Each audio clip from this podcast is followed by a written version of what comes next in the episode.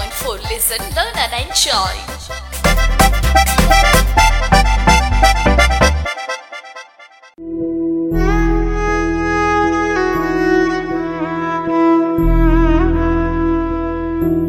ഉജ്ജ്വല ബാല്യം. വിവിധ മേഖലകളിൽ പ്രതിഭകളായ കുട്ടികളെ പരിചയപ്പെടുത്തുന്ന പരിപാടി.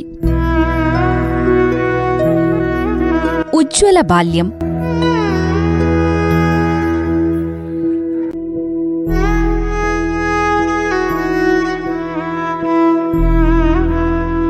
ഉജ്ജ്വല ബാല്യത്തിൽ ഇന്ന് ഇന്ത്യ ബുക്സ് ഓഫ് റെക്കോർഡ്സിൽ ഇടം നേടിയ ജോസ്ന പി ജോസഫുമായി കീർത്തി ഉണ്ണികൃഷ്ണൻ നടത്തുന്ന അഭിമുഖം.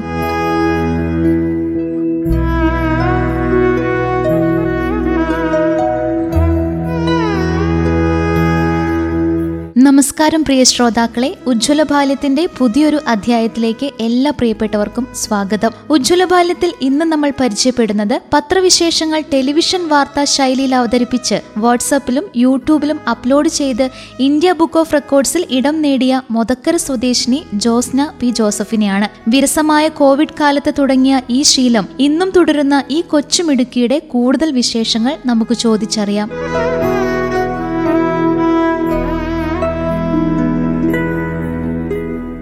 നമസ്കാരം ജോസ്ന, ഉജ്ജ്വല ബാല്യത്തിലേക്ക് സ്വാഗതം. നമസ്കാരം. ജോസ്നയുടെ വീട് എവിടെയാണ്? വീട്ടിൽ ആരൊക്കെയാണുള്ളത്? എൻ്റെ വീട് മുതക്കരയാണ്.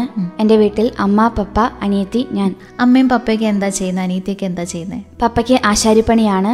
അമ്മ ഡബ്ല്യു എം ഒ സ്കൂളിലെ ടീച്ചറാണ്. അനിയത്തി ആറാം ക്ലാസ്സിലേക്ക് കയറുന്നു. ജോസ്ന എവിടെയാണ് പഠിക്കുന്നത്? ഞാൻ W M O English academy Vellamunda സ്കൂളിലാണ് പഠിക്കുന്നത്. ഒൻപതാം ക്ലാസ്സിൽ നിന്ന് ഇനി പത്തിലേക്ക്. ഇനി പത്തിലേക്ക്. ഇപ്പോൾ പത്താം ക്ലാസ് തുടങ്ങിയല്ലേ? വെക്കേഷൻ ക്ലാസ് തുടങ്ങിയോ നിങ്ങൾക്ക് ഇപ്രാവശ്യം? വെക്കേഷൻ ക്ലാസ് തുടങ്ങിയിട്ടില്ല. ജോസ്ന എങ്ങനെ പഠനത്തിലൊക്കെ എങ്ങനെയാണ്? ടീച്ചേഴ്സിൻ്റെ ഒക്കെ ഒരു അഭിപ്രായം എങ്ങനെയാണ് ജോസ്നയെ പറ്റിയിട്ട്? നന്നായി പഠിക്കും. പഠനത്തിൽ മാത്രമാണോ അല്ലാതെ വേറെ പ്രോഗ്രാമുകളിലൊക്കെ സ്കൂളിൽ പങ്കെടുക്കാറുണ്ടോ? പാട്ടിലോ ഡാൻസിലോ? ചെറുപ്പം മുതലേ എല്ലാത്തിലും അമ്മ എന്നെ പങ്കെടുപ്പിക്കാറുണ്ട്. പ്രസംഗത്തിലും പാട്ട് പാടും, ഡാൻസ് ചെയ്യും, അങ്ങനെ എല്ലാത്തിലും പങ്കെടുക്കാറുണ്ട്. അമ്മയും അതേ സ്കൂളിൽ തന്നെ അധ്യാപികയാണല്ലേ? അമ്മയുടെ ക്ലാസ്സിൽ പഠിക്കേണ്ടി വന്നിട്ടുണ്ടോ? ഇല്ല, ഞാൻ രണ്ടാം ക്ലാസ്സിൽ നിന്നാണ് ആ സ്കൂളിൽ ജോയിൻ ചെയ്യുന്നത്. ആദ്യമായിട്ട് ജോസ്നയെ എല്ലാവരും ശ്രദ്ധിച്ചു തുടങ്ങുന്നത് പത്രവായനയിലൂടെയാണ്. എനിക്ക് തോന്നുന്നു രണ്ടായിരത്തി ഇരുപതിലാണ് ജോസ്ന പത്രവായന ആരംഭിക്കുന്നത്. കോവിഡ് കാലഘട്ടത്തിൽ ആ ഒരു ലോക്ക്ഡൌൺ സമയത്ത് വിരസമായ വേളകളിൽ വീട്ടിലിരിക്കുന്ന സമയത്താണ് പത്രവായന യിലേക്ക് തിരിയുന്നത്. അപ്പോൾ ആ ഒരു ആശയം തിരഞ്ഞെടുക്കാനായിട്ട് എന്തായിരുന്നു കാരണം? മാനന്തവാടി രൂപതയുടെ കീഴിലുള്ള യൂത്ത് മിനിസ്ട്രിയുടെ ഒരു പ്രോഗ്രാമാണ് ലൈഫ് ട്രെയിനിങ്. ഞാൻ അതിലെ ഒരു അംഗമാണ്. യൂത്ത് മിനിസ്ട്രിയുടെ ഡയറക്ടറായ ഫാദർ ലാൽ പൈനങ്കൽ അച്ഛൻ ഞങ്ങളോട് പറഞ്ഞിരുന്നു, വായനയിൽ പുറകോട്ട് പോകാതിരിക്കാൻ വേണ്ടി എല്ലാ ദിവസവും പത്രം വായിച്ച് ഹെഡ്ലൈൻസ് വായിക്കുന്നതിൻ്റെ വീഡിയോ ഗ്രൂപ്പിലിടണമെന്ന്. രണ്ടു ദിവസം ഞാൻ അങ്ങനെ വായിച്ച് ഗ്രൂപ്പിലിട്ടു. അപ്പോൾ അമ്മ പറഞ്ഞു സ്റ്റാറ്റസ് ഇടുകയാണെങ്കിൽ ഒത്തിരി പേർക്ക് വാർത്ത കേൾക്കാൻ കഴിയുമല്ലോ എന്നൊക്കെ പറഞ്ഞിരുന്നു. അമ്മ സ്കൂൾ ടീച്ചർ ആയതുകൊണ്ട് ഒത്തിരി കോൺടാക്ട്സ് ഒക്കെ അമ്മയുടെ ഫോണിലുള്ളതുകൊണ്ട് എല്ലാവർക്കും കേൾക്കാം എന്ന് പറഞ്ഞു. അപ്പോൾ പിറ്റേ ദിവസം മുതൽ ഞാൻ സ്റ്റാറ്റസ് ഇട്ടു. അത് ഫേസ്ബുക്കിലും യൂട്യൂബിലൊക്കെ ഇട്ടു. ജോസ്ന എല്ലാ ദിവസവും മുടങ്ങാതെ വാർത്ത വായിക്കാറുണ്ടോ? ഉണ്ട്. ഒറ്റ ദിവസം പോലും മുടങ്ങാതെ വാർത്ത വായിക്കാൻ ശ്രമിക്കാറുണ്ട് അല്ലേ? ശ്രമിക്കാറുണ്ട്. ഈ വാർത്തകൾ വായിക്കുന്ന അതാത് ദിവസത്തെ വാർത്തകൾ ഇതുപോലെ സ്റ്റാറ്റസ് ആയിട്ടും യൂട്യൂബിലും ഫേസ്ബുക്കിലും ഒക്കെ ഇപ്പോഴും അപ്ലോഡ് ചെയ്യാറുണ്ടോ? ഉണ്ട്. ജോസ്ന വായിക്കുന്ന വാർത്തകൾ കാണുന്ന പ്രേക്ഷകരിൽ നിന്ന് കിട്ടുന്ന പ്രതികരണം എങ്ങനെയാണ്? ഫസ്റ്റ് ദിവസം തന്നെ അപ്ലോഡ് ചെയ്തപ്പോൾ നല്ല സപ്പോർട്ടായിരുന്നു, നല്ല കമൻസ് ഒക്കെ വന്നു. അപ്പോൾ ഇടയ്ക്ക് എനിക്ക് പനി വന്നിട്ടോ അല്ലെങ്കിൽ എന്തെങ്കിലും അസുഖം കാരണം ഞാൻ ന്യൂസ് ഇട്ടില്ലെങ്കിൽ എനിക്ക് വാട്സപ്പിൽ ഇവർ മെസ്സേജ് അയക്കാറുണ്ട്. ജോസ്നയുടെ ന്യൂസ് കണ്ടില്ലല്ലോ എന്നൊക്കെ മെസ്സേജ് അയക്കും. അപ്പോൾ എനിക്ക് തോന്നി ഇവർക്ക് അത് ഉപകാരപ്രദമാകുന്നുണ്ട്, ഇഷ്ടപ്പെടുന്നുണ്ട്, ശ്രദ്ധിക്കുന്നുണ്ട് എന്നൊക്കെ തോന്നിയപ്പോൾ പിന്നെ എല്ലാ ദിവസവും ഞാൻ ഇടുന്നുണ്ട്. അതുപോലെ ആ ഒരു വാർത്ത വായിക്കുന്ന ഒരു ശൈലി ടി വിയിലെ വാർത്ത വായന കണ്ടിട്ടാണോ? വീട്ടിൽ നിന്ന് ആരെങ്കിലും ഒക്കെ അങ്ങനെ ജോസ്നയെ കറക്റ്റ് ചെയ്ത് തരാറുണ്ടോ? ഈ ഒരു രീതിയിലാണ് അത് വായിക്കേണ്ടത് അങ്ങനെ ആരെങ്കിലും ഒക്കെ പറഞ്ഞു തരാറുണ്ടോ? പപ്പ ടെലിവിഷൻ ന്യൂസ് കേൾക്കാറുണ്ട്. അപ്പോൾ അത് കേട്ടിട്ടും അതുപോലെ ലൈഫ് ട്രെയിനിങ്ങിൽ ഓരോ ആക്ടിവിറ്റീസിലൂടെയും ഒക്കെ പരിശീലിപ്പിച്ചാണ് ഈ ശൈലിയിലെത്തിയത്. ഈ വാർത്ത വായിക്കുന്നതിൽ എനിക്ക് തോന്നുന്നു വീട്ടിൽ നിന്ന് കിട്ടുന്ന ഒരു പിന്തുണ, ഒരു സപ്പോർട്ട് എത്രത്തോളം ഉണ്ട്? ഏറ്റവും കൂടുതൽ വീട്ടിൽ സപ്പോർട്ട് ചെയ്യുന്ന ആരാണ് ജോസ്നേനെ? ഫാമിലി മൊത്തം നല്ല സപ്പോർട്ടാണ്. പ്രത്യേകിച്ച് നന്നായി ഒന്ന് പുഷ് ചെയ്യുന്നത് അമ്മയാണ്. എല്ലാ കാര്യത്തിലും കൂടെ ഉള്ളത് അമ്മയാണല്ലേ? അതെ. പത്രവായന അല്ലാതെ തന്നെ ജോസ്നയ്ക്ക് ഏറ്റവും ഇഷ്ടമുള്ള മറ്റ് ഹോബികൾ എന്തൊക്കെയാണ്? ബോട്ടിൽ ആർട്ടും ക്രാഫ്റ്റൊക്കെ ചെയ്യും, പിന്നെ ഡാൻസ് ചെയ്യും. ബുക്കൊക്കെ വായിക്കാറുണ്ടോ? ഏറ്റവും ഇഷ്ടമുള്ള ഒരു ബുക്ക് ഏതാണ്? ജോയ്സിയുടെ ഇലപ്പൊഴിയും ശിശിരം. എന്തുകൊണ്ടാണ് അത് ഇഷ്ടപ്പെടാൻ കാരണം? അത് രണ്ട് പേജ് വായിച്ചു കഴിയുമ്പോൾ കൂടുതൽ ക്യൂരിയോസിറ്റി ഉണർത്തുന്ന ഒരു ബുക്ക്. തുടർന്ന് വായിക്കാൻ നമുക്കൊരു ആകാംക്ഷ ഉണർത്തുന്നതാണ് ആ കഥ. അപ്പം അതാണ് ഏറ്റവും കൂടുതൽ ഇഷ്ടം അല്ലേ? വായനയും ഇതൊന്നും അല്ലാതെ തന്നെ വേറെ എന്തെങ്കിലും പരിപാടികളിലൊക്കെ ജോസ്ന പങ്കെടുക്കാറുണ്ടോ? ചെറുപ്പം മുതലേ എല്ലാത്തിലും പങ്കെടുപ്പിക്കുന്നതാണ് അമ്മ. കവിത വായിക്കുന്നതിലും പാട്ട് പാടുന്നതിലും പ്രസംഗം പറയുന്നതിലൊക്കെ പങ്കെടുക്കാറുണ്ട്. എല്ലാ പരിപാടിയിലും പങ്കെടുപ്പിക്കുന്ന രീതിയാണ് അമ്മയ്ക്ക്. നമുക്ക് പറ്റിയാലും പറ്റിയില്ലെങ്കിലും എല്ലാത്തിലും പങ്കെടുക്കാനായിട്ട് അമ്മ പറയാറുണ്ട് അല്ലേ? ഉണ്ട്.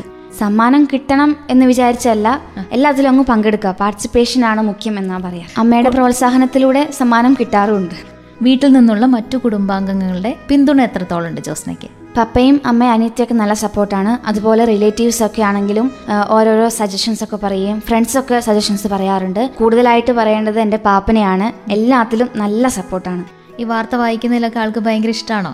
അതെ. ഡബ്ല്യു എം ഒ ഇംഗ്ലീഷ് അക്കാഡമിയിലെ വിദ്യാർത്ഥിനിയാണ് അല്ലേ? കൂടെ പഠിക്കുന്ന സഹപാഠികളുടെയും അതുപോലെ പഠിപ്പിക്കുന്ന അധ്യാപകരുടെയൊക്കെ ഒരു പിന്തുണ എത്രത്തോളം ഉണ്ട് ജോസ്നയ്ക്ക്? സ്കൂളിലും നല്ല സപ്പോർട്ടാണ്. കൂട്ടുകാരാണെങ്കിലും യൂട്യൂബ് ചാനൽ തുടങ്ങ്, അതുപോലെ ഈ ന്യൂസൊക്കെ അപ്ലോഡ് ചെയ്യുക എന്നൊക്കെ പറയാറുണ്ട്.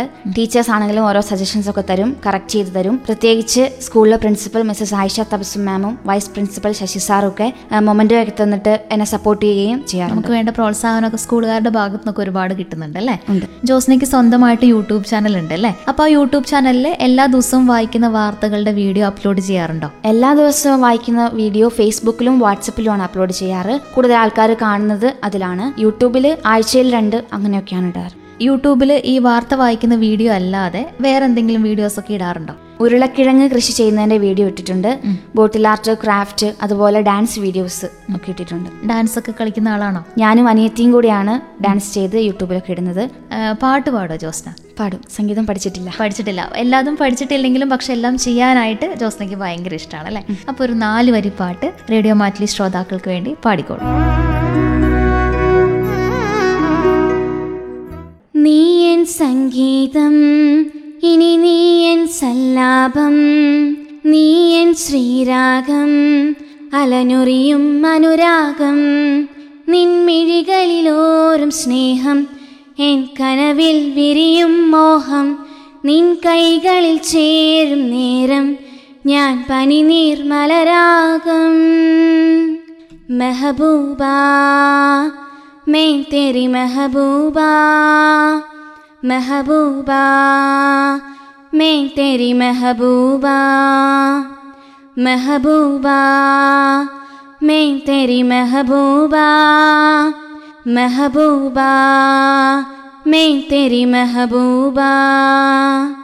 കാരുണ്യമേഘങ്ങൾ തഴുകുന്നുവോ, കനവായി പൊഴിയുന്നുവോ, നീ എൻ സിരയാകണം, പ്രേമം നിനവാകണം, വർണ്ണപ്പൂമ്പാറ്റകൾ പോലെ നാം പാരണം, വീണ്ടും ജന്മങ്ങളിൽ നീ എന്നിണയാകണം, എൻ്റെ ഇടനെഞ്ചിൽ കൂട്ടിൽ ഞാൻ കിളിയാകണം, എന്നുയിരിന്നുയിരായി നീയും, നിന്നുടലിൻ പാതി ഞാനും, നിൻ ഹൃദയം പിടയും വരയും, നിൻ പ്രണയം ഞാൻ തിരയും.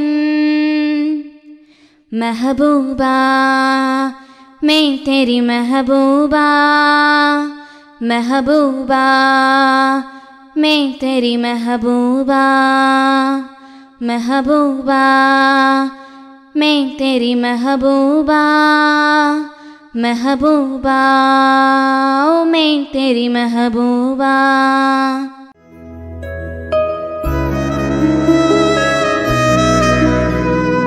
വളരെ മനോഹരമായിട്ട് പാടിട്ടോ. എന്താണ് ഈ പാട്ട് ഇഷ്ടപ്പെടാൻ കാരണം? പുതിയൊരു പാട്ടാണ്, നല്ല പാട്ടാണ്. പാട്ടൊക്കെ എങ്ങനെയാ പഠിക്കുക? ഫോണിൽ കേട്ടിട്ടാണോ പഠിക്കുക? പാട്ടുകളൊക്കെ എങ്ങനെ പഠിക്കുക? ഫോണിൽ കേട്ട് അതൊപ്പം പാടി പഠിക്കും. പഠിക്കും. സ്കൂളിലൊക്കെ പാട്ട് മത്സരങ്ങളിലൊക്കെ പങ്കെടുക്കാറുണ്ടോ? ഉണ്ട്. കവിത പാരായണത്തിലൊക്കെ പങ്കെടുക്കാറുണ്ട് അല്ലേ? ഡാൻസിലൊക്കെ പങ്കെടുക്കാറുണ്ടോ? എല്ലാത്തിലും പങ്കെടുക്കാറുണ്ട് അല്ലേ? മോൺ ആക്ടിങ് ചെയ്യാറുണ്ട്. അപ്പോൾ ഒരു കൊച്ചു മിടുക്കി തന്നെയാണ് മുമ്പിലിരിക്കുന്ന ജോസ്നക്കുട്ടി. ജോസ്നയുടെ വാർത്ത വായന കുറച്ച് ആളുകളിൽ ഒതുങ്ങി നിന്നിരുന്ന സമയത്താണ് രണ്ടായിരത്തി ഇരുപത്തിരണ്ട് ജനുവരിയിലാണ് ജോസ്നയെ തേടിയിട്ട് ഒരു വലിയൊരു അംഗീകാരം എത്തുന്നത്. ഇന്ത്യ ബുക്ക് ഓഫ് റെക്കോർഡ്സിൽ ജോസ്നയുടെ വാർത്ത വായന ഇടം നേടുകയാണ്. ആ ഒരു നേട്ടം ഈ ഒരു കൊച്ചു പ്രായത്തിൽ ഒരു പതിമൂന്നോ പതിനാലോ വയസ്സുള്ളപ്പോൾ കിട്ടിയ ഒരു വലിയ അംഗീകാരത്തെ എങ്ങനെയാണ് ജോസ്ന നോക്കിക്കാണുന്നത്?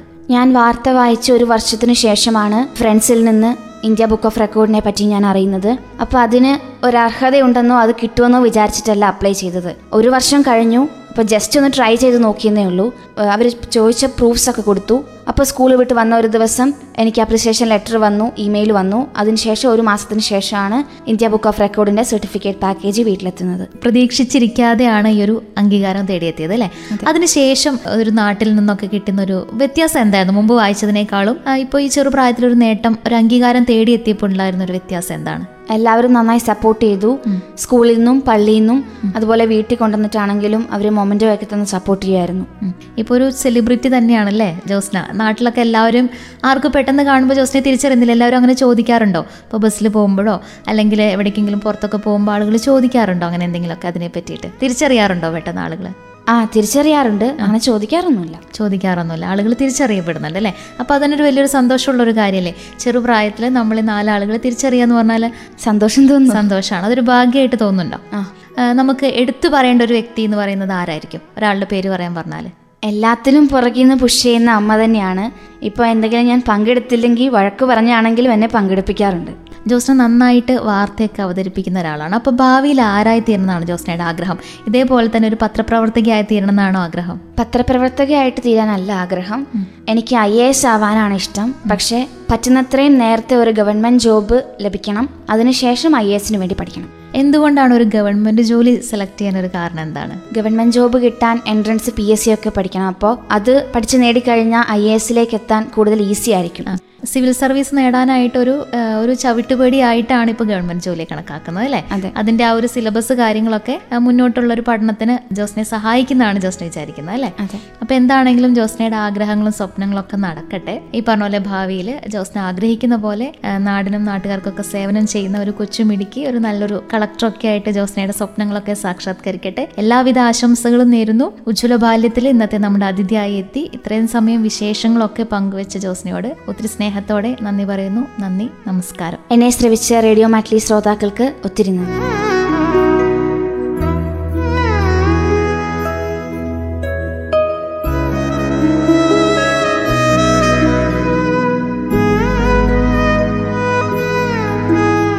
ശ്രോതാക്കൾ, ഇന്ന് ഉജ്ജ്വല ബാല്യത്തിൽ കേട്ടത് ഇന്ത്യ ബുക്സ് ഓഫ് റെക്കോർഡിൽ ഇടം നേടിയ ജോസ്ന പി ജോസഫുമായി കീർത്തി ഉണ്ണികൃഷ്ണൻ നടത്തിയ അഭിമുഖം.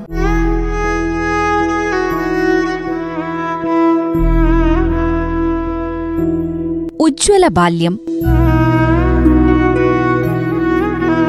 വിവിധ മേഖലകളിൽ പ്രതിഭകളായ കുട്ടികളെ പരിചയപ്പെടുത്തുന്ന പരിപാടി. ഉജ്ജ്വല ബാല്യം.